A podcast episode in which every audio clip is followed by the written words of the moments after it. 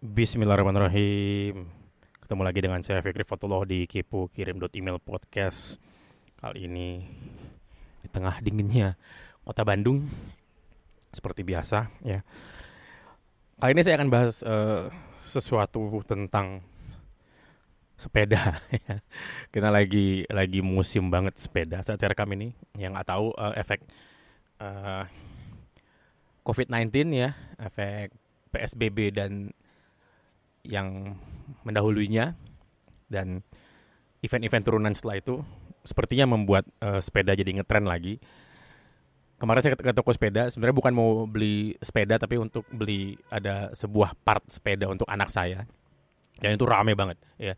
Saat saya masuk itu uh, padahal itu toko sepeda langganan ya, siang jual sudah kenal sama saya. Tapi beliau tidak bisa ngobrol dengan saya karena harus merakit banyak sekali sepeda sampai uh, karena tokonya di pinggir jalan sampai tumpah-tumpah ke jalan gitu loh. nah ini buat saya kesempatan yang bagus untuk uh, mengambil pelajaran dari sini saya pikir. Uh, saya nggak bahas sepeda, saya bukan pesepeda ya. Saya bukan pesepeda, saya bukan penggoes yang bisa goes atau pernah goes sampai 20 kiloan enggak ya. Tapi ada satu pelajaran yang mungkin bisa saya bagikan kepada Anda sekarang.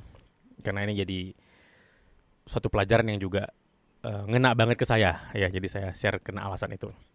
Oke. Okay ini dari sebuah buku ya, sebuah buku uh, bukunya saya lupa persisnya, sepertinya Trap of Mentorsnya uh, Tim Ferris ya, antara dua itu antara Tools of Titans atau Trap of Mentors saya lupa, sepertinya sih Tools of Titans ya. Nah, jadi di buku Tools of Titans itu Tim Ferris mewawancara beberapa orang dan berusaha menemukan semacam pola suksesnya mereka gitu ya. Tapi ada satu yang cerita yang melekat sekali ke saya itu cerita dari Derek Sivers ya. Salah satu buku yang saya rekomendasikan adalah juga bukunya Derek Sivers dulu, uh, Everything You Want itu buku bisnis tapi tipis sekali dan itu cukup bagus ya tidak bertele-tele. Saya suka buku yang tidak bertele-tele karena saya percaya sebagian besar buku itu cukup jadi artikel blog. Sebagian besar artikel blog cukup jadi status Facebook gitu ya. Sebagian besar status Facebook cukup jadi tweet, satu satu buah tweet. Dan sebagian besar tweet itu tidak harus diposting. ya, jadi saya percaya itu. Ya. Jadi cara anda berpikiran untuk menulis buku atau apa, cobalah tulis blog. Ya. Nah, lanjut uh, apa apa pelajaran yang bisa saya ambil? Jadi ada sebuah cerita, direct cerita di sebuah di di di buku tersebut ya. Dan kemudian dijadikan audiobook sama Tim Ferriss dan kemudian saya dengar audiobooknya kemarin uh, potongannya maksudnya. Jadi dia naik sepeda. Ya. Dia naik sepeda dari satu tempat ke tempat yang lain sampai mukanya merah ngos-ngosan gitu loh. Ya saat itu kalau salah dia tinggal di New Zealand. Uh, Derek orang yang suka-suka pindah-pindah dari London ke New Zealand. Uh, kenapa saya tahu? Karena saya email-emailan sama beliau. Ya, saya aktif email-emailan sama beliau. Saya nanya masalah bisnis ke beliau dan saya pernah uh, diskusi banyak soal soal bisnis ke beliau dan orangnya balas email.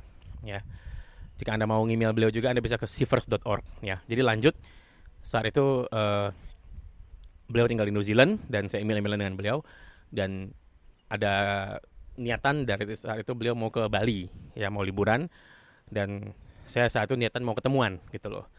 Kenapa saya bilang niatan? Karena nggak jadi ya. jadi dari email-email itu uh, beliau bilang mau ke Bali. Saya bilang kalau ke Bali kabarin saya. Saya akan ke Bali juga uh, untuk untuk ketemu kita bisa ngobrol gitu loh ya. Uh, ngopi paling karena saya nggak minum alkohol saya bilang. Dan dia setuju saat itu. Tapi karena satu dan lain hal uh, tidak jadi ya. Nah, uh, ada satu uh, kembali ke cerita tadi. Jadi Derek naik naik uh, sepeda di New Zealand di sebuah pantai di New Zealand ya. Uh, dia ngegas gitu kan ya, terburu-buru ngegas sampai mukanya merah dan dia ngos-ngosan ya. Untuk biar cepat sampai ke satu tempat. Setelah dia ukur-ukur kalau nggak salah itu dia nyampainya dari dari tempat di awal mungkin dari rumah saya lupa persisnya ceritanya ke tempat yang dia tuju itu 45 menit dengan kondisi dia ngos-ngosan dan mukanya merah 45 menit ya. Tolong diingat 45 menit karena ini penting, ini bagian penting dari cerita ini ya. Lalu suatu hari dia putuskan ngapain buru-buru ya? Coba tenang-tenang aja. Ya. Tenang-tenang aja. Dia jalan tenang-tenang. Dia naik sepeda tenang-tenang. Dia ngelihat pantai. Ya, dia sadar wah ternyata di pantai itu ada uh, burung dan dia lihat jalannya cakep cantik gitu kan ya. Jalan sepeda jalur sepeda sepanjang pantai itu cantik bagus. Pemandangan yang dilihat bagus ada sunset eh, ada sunrise dan segala macam dia lihat orang-orang berjualan dia lihat banyak hal. Pokoknya dia dia nikmati perjalanannya deh. Ya. Dia nggak mau kayak kemarin tuh ngos-ngosan keringetan sampai dia tuh nggak nyaman gitu loh ya. Jadi dia putuskan dia, dia kali ini santai aja lah jalan ya. Dia jalan santai dia lihat pemandangan dia lihat burung dia lihat orang gitu banyak. Dan setelah dia nyampe dia ukur waktunya dia lihat waktunya. Waktunya tuh 47 menit. Cuma nambah 2 menit. Ya, pelajaran yang diambil adalah dia ngos-ngosan selama ini. Ngos-ngosan sampai keringetan gitu ya sampai nggak karuan gitu kan. Hanya untuk ekstra 2 menit gitu loh. Pertanyaannya sepadan atau enggak? Dan dia bilang enggak. Ya. Jadi dua ekstra dua menit itu untuk ngos-ngosan dan wajahnya merah itu enggak sepadan. Ya Nah, ini menarik. Kenapa? Karena saya dulu orang yang sangat over optimize ya. Semua itu harus optimize, op, dioptimasi semua sisi. Misalnya kita bahas sales funnel, ya itu conversion rate dari setiap step funnelnya harus diukur. Wah ya. Jika Anda kenal saya dulu 2-3 tahun yang lalu, Anda akan, kalau Anda ngopi sama saya, Anda akan mungkin dengar saya ngomong ini gitu ya. Uh, atau Anda pernah ikut mungkin kelas saya atau webinar saya Anda akan tahu saya pernah ngomong ini. Ya, setiap step itu di optimize. Setiap koma persentase koma itu diukur gitu loh ya. Jadi intinya yang ingin saya sampaikan gini. Seringkali kita melakukan suatu suatu secara berlebihan, tapi hasilnya hanya ekstra tadi dua menit. Kita udah ngos-ngosan capek, kita mengorbankan banyak hal. Kita mengorbankan waktu kita sama keluarga, kita mengorbankan waktu kita untuk santai seperti saat saya rekam ini saya ada di gunung mungkin anda anda dengar suara-suara latar ada burung ada orang uh, ketawa-ketawa karena saya di uh, gunung saat ini posisinya. Dan saya lagi mencari inspirasi untuk nulis dan rekaman podcast mungkin seperti ini ya. Uh, jadi kita mengorbankan semua itu kita mengorbankan waktu kita dengan keluarga kita mengorbankan uang yang mungkin gak sedikit. Kita marah-marah sama tim kita mengorbankan rasa ke kepercayaan tim kita sama kita untuk apa? Untuk ekstra 2 menit. Ya, untuk ekstra 5-10% more revenue ya. Untuk ekstra apa gitu loh ya. Seringkali kita nggak nggak bisa ngejawabnya karena saya nggak bisa ngejawabnya saat itu ya. Untuk apa saya lakukan ini berlebihan seperti ini? Saya nggak bisa ngejawabnya. Apakah ya saya percaya saya melakukan ini karena saya ingin mengoptimasi segala sisi, saya ingin memeras semua potensi uh, outcome yang ada gitu kan ya. Tapi ya lagi, apakah sepadan dengan pengorbanan yang saya lakukan? Saat itu saya mulai mempertanyakan itu ke diri saya sendiri. Ya. Sebenarnya sih jauh sebelum saya dengar ceritanya Derek. Ya, saya mulai mempertanyakan banyak hal. Tapi cerita Derek itu seperti merangkum semuanya dengan sangat baik. Derek seperti bisa menyusun kata-kata yang tidak bisa saya temukan saat itu. Ya. Jadi itu pertanyaan saya di podcast ini ke Anda. Mungkin ke, ke diri saya sendiri sampai sekarang. Ya banyak dari kita tidur sampai malam banget jam 2 jam 3 ya. Ya ini untuk orang yang memang modelnya ngalong kerja sampai uh, sukanya kerja malam ya beda ya. Maksud saya orang-orang yang bangun pagi mungkin seperti saya ya. Bangunnya jam setengah empat ya jam 4 mungkin. Terus baru tidur lagi tuh jam 2 gitu jam 2 pagi gitu kan ya. Untuk apa? Gitu loh ya. Untuk ekstra uh, 10-20% pernah nggak anda anda ukur ya? Dan lagi ekstra 10-20% itu sepadan nggak? Itu pertanyaannya mungkin ya. Jika Anda memang dalam kondisi butuh banget uang misalnya, Anda lagi pengen bayar hutang ya atau Anda punya sesuatu yang urgent yang harus Anda kejar, ya itu mungkin sepadan. Ya mungkin. Ya kejar lah gitu loh. Ya apa boleh buat gitu kan apalagi hutang. Hutang itu kan dibawa mati ya. Tapi berapa hal sih di dunia ini yang urgensinya seperti hutang gitu kan ya? Nggak banyak buat saya. Ya. Jadi saya sekarang mulai bertanya uh, saat saya mengorbankan waktu saya dengan keluarga saya kerja overwork ya saya bikin ini itu untuk ekstra 10-20% revenue sepadan nggak gitu loh. Tergantikan nggak waktu saya dengan keluarga? Tergantikan nggak di mana saya nggak bisa ngajar anak-anak saya untuk ekstra 10-20% revenue tadi gitu loh. Ya itu duit. Iya saya tahu itu duit. Dan 10% dari misalnya satu dua miliar itu banyak gitu kan. Dua ratus juta ya kan kalau dua miliar kan gitu ya. Itu banyak dua juta itu itu duit gitu loh. Tapi lagi apakah itu sepadan dengan dengan waktu yang saya korbankan dan dengan jam tidur yang saya korbankan dengan kesehatan yang saya pertaruhkan ya untuk mendapatkan itu? Belum tentu. Ya bisa jadi gara-gara saya kerja terlalu keras saya kurang tidur nantinya bisa keluar lebih banyak lagi nauzum zalik kan gitu ya. Jadi itu uh, di titik ini saya mulai bertanya hal seperti itu ke, ke diri saya sendiri gitu dan ini pertanyaan yang, yang yang saya coba share ke anda melalui ceritanya Derek tadi yang cukup mewakili cukup bagus ya. Jadi kita udah ngos-ngosan banget naik sepeda yaitu mewakili kita kerja keras banget ekstra keras gitu kan ya. Sampai ngos-ngosan sampai mukanya merah tapi cuma dapat ekstra dua menit dengan dia cuman sepedaan santai gitu loh ya. Terlepas dari cerita ini bener atau enggak apa ya ini buat saya cerita yang bermanfaat ya paling nggak buat saya. Ya, makanya saya, saya ceritakan lagi ke anda. Mungkin nanti akan saya tempelkan uh, cerita aslinya di episode kali ini. Ya silahkan ke kepo.blog untuk melihat semua atau mendengar semua episode ya jadi itu yang berusaha saya teruskan ke anda. Sepadan nggak? Ya anda marah-marah ke tim ya. Tim anda sampai mungkin sakit-sakitan terus anda paksa. Nanti sakit bisa nyusul gitu kan. Kita kerja dulu. Sepadan nggak? Gitu loh. Ya, karena ingat ya uh, tim anda manusia juga butuh istirahat juga punya keluarga juga mungkin gitu kan. Jadi ya untuk apa kita push sampai berlebihan banget? Biarkan mereka istirahat juga gitu kan ya. Dan jika ke anda pribadi juga ya anda pulang malam ya anda kerja sampai malam uh, di kantor kerja pulang sampai rumah kerja lagi ya lagi. Untuk apa?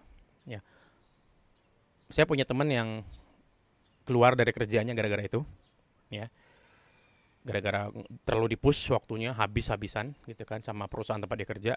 Gara-gara kemarin ada pengurangan jumlah pekerja jadinya kerjaan dia double karena perusahaannya nggak nambah orang tapi kerjaannya nggak berkurang jadi orang-orang yang tersisa dalam dalam perusahaan itu harus menanggung pekerjaan yang double dari seharusnya tanpa mungkin kenaikan gaji yang ekstra gitu ya yaitu perusahaan mungkin dalam mode bertahan hidup saya paham kenapa perusahaan itu melakukan itu. Tapi lagi teman saya jadinya ekstra keras banget. Nyampe rumah nggak pernah dalam kondisi masih ada matahari pas sudah malam dan nggak pernah ketemu anaknya selama sebulan dua bulan gara-gara perginya pagi buta pulangnya malam gitu kan. Gara-gara kerjaan dia tuh double triple tadi ya gitu. nah akhirnya dia memutuskan untuk untuk berhenti. Terus jualan gitu kan ya jualan sesuatu dan ya jelas eh, pemasukannya berkurang tapi ya lagi waktunya sama keluarga sama anak itu berkelimpahan sekarang ya. Dan itu yang dia bilang ke saya e, mas mungkin pemasukan saya kurangnya cuma 2, 3, 5 juta dia bilang per bulan. Tapi waktu yang tergantikan untuk itu tuh luar biasa nggak nggak nggak nggak bisa saya ungkapkan dia bilang. Ya itu terjadi di teman saya dan mungkin terjadi juga di anda dan mungkin terjadi di orang-orang sekeliling anda ya. Jadi itu uh, pertanyaan yang, yang mau saya teruskan apakah sepadan? Ya. Kalau jawabannya ya lanjutkan. Ya. Karena saya nggak tahu kondisi anda mungkin berbeda dengan saya mungkin berbeda dengan teman-teman saya saya ceritakan tadi mungkin berbeda dengan Derek Sivers ya. Saya pribadi kalau uh, kemarin pernah nggak saya seperti itu? Pernah. Lagi mungkin kondisi saya saat itu ada hutang atau ada saya ingin membantu keluarga atau orang tua saya mungkin. Tapi saat saya rekam ini saya di posisi atau di mode yang tidak ingin over optimize jadi kalau ada peluang depan mata yang besar saya tuh nggak ngoyo gitu loh. Ya kenapa? Karena saya tahu peluang besar itu kalau dihitung-hitung omset setahun gitu ya itu cuma nambah 5 sampai 10 persen gitu loh dari omset setahun itu gitu loh. Ya jadi uh, kejar nggak? Tergantung. Kalau tim saya bisa ngejar kalau saya bisa ngejar waktu saya ada keluarga saya ada saya akan ngejar. Tapi kalau enggak ya ya sudah gitu loh. Dan biasanya saya, saya rekomendasikan ke perusahaan-perusahaan lain yang atau teman-teman saya yang bisa mengerjakannya gitu loh ya. Lagi bukan saya nggak mensyukuri ada rezeki. Saya sangat bersyukur banget ada rezeki alhamdulillah. Cuman ya lagi pertimbangannya banyak ya. Saya nggak mau gara-gara project yang nilainya nggak seberapa lagi relatif ya nggak seberapa ini relatif ya. Uh, kalau dia cuma nambah 5-10% dari omset setahun saya nggak gitu uh, ngoyo apalagi dalam kondisi di mana omset target omset tahun ini sudah terlewati misalnya gitu kan. Ya sudah gitu loh. Dan perusahaan dalam kondisi profit kondisi cash sehat uh, maka saya nggak akan terlalu mengejar. Ini bukan berarti saya puas ya enggak saya saya bukan orang yang mudah puas dengan kondisi sekarang tidak. Cuman lagi apakah sepadan atau tidak? Itu pertanyaannya. Ya saya orang yang juga masih punya mimpi yang mesti saya kejar saya mungkin punya ambisi dunia juga yang mesti saya kejar ya. Saya manusia biasa gitu kan dengan segala kekurangan saya dengan segala ambisi saya. Tapi lagi pertanya pertanyaannya apakah sebenarnya atau tidak? Gitu loh. Ya karena tanggung jawab kita bukan cuma pekerjaan apalagi kita sebagai laki-laki ya. Saya sebagai laki-laki dan mungkin ada yang dengar sebagai laki-laki tanggung jawab anda bukan hanya sekedar cari duit. Ada umat yang harus anda bantu ya. Ada orang miskin dan anak yatim yang harus anda bantu ada orang tua yang harus anda topang gitu kan. Ada istri dan anak-anak yang harus anda uh, rawat. Ada anak-anak yang harus anda didik karena pendidikan itu asal asal kewajibannya adalah tanggung jawab orang tua. Jadi dia harus anda didik ya dia harus uh, bisa baca Quran dan lain-lain itu harus anda yang didik gitu kan. Karena kewajiban ada di situ. Dan buat saya itulah investasi sebenarnya investasi ya dan kalau saya mengorbankan investasi jangka panjang hanya untuk kesenangan jangka pendek, omset 5-10% jangka panjang untuk tahun ini, uh, entah ya, saya ngerasa itu nggak sepadan gitu loh. Ya.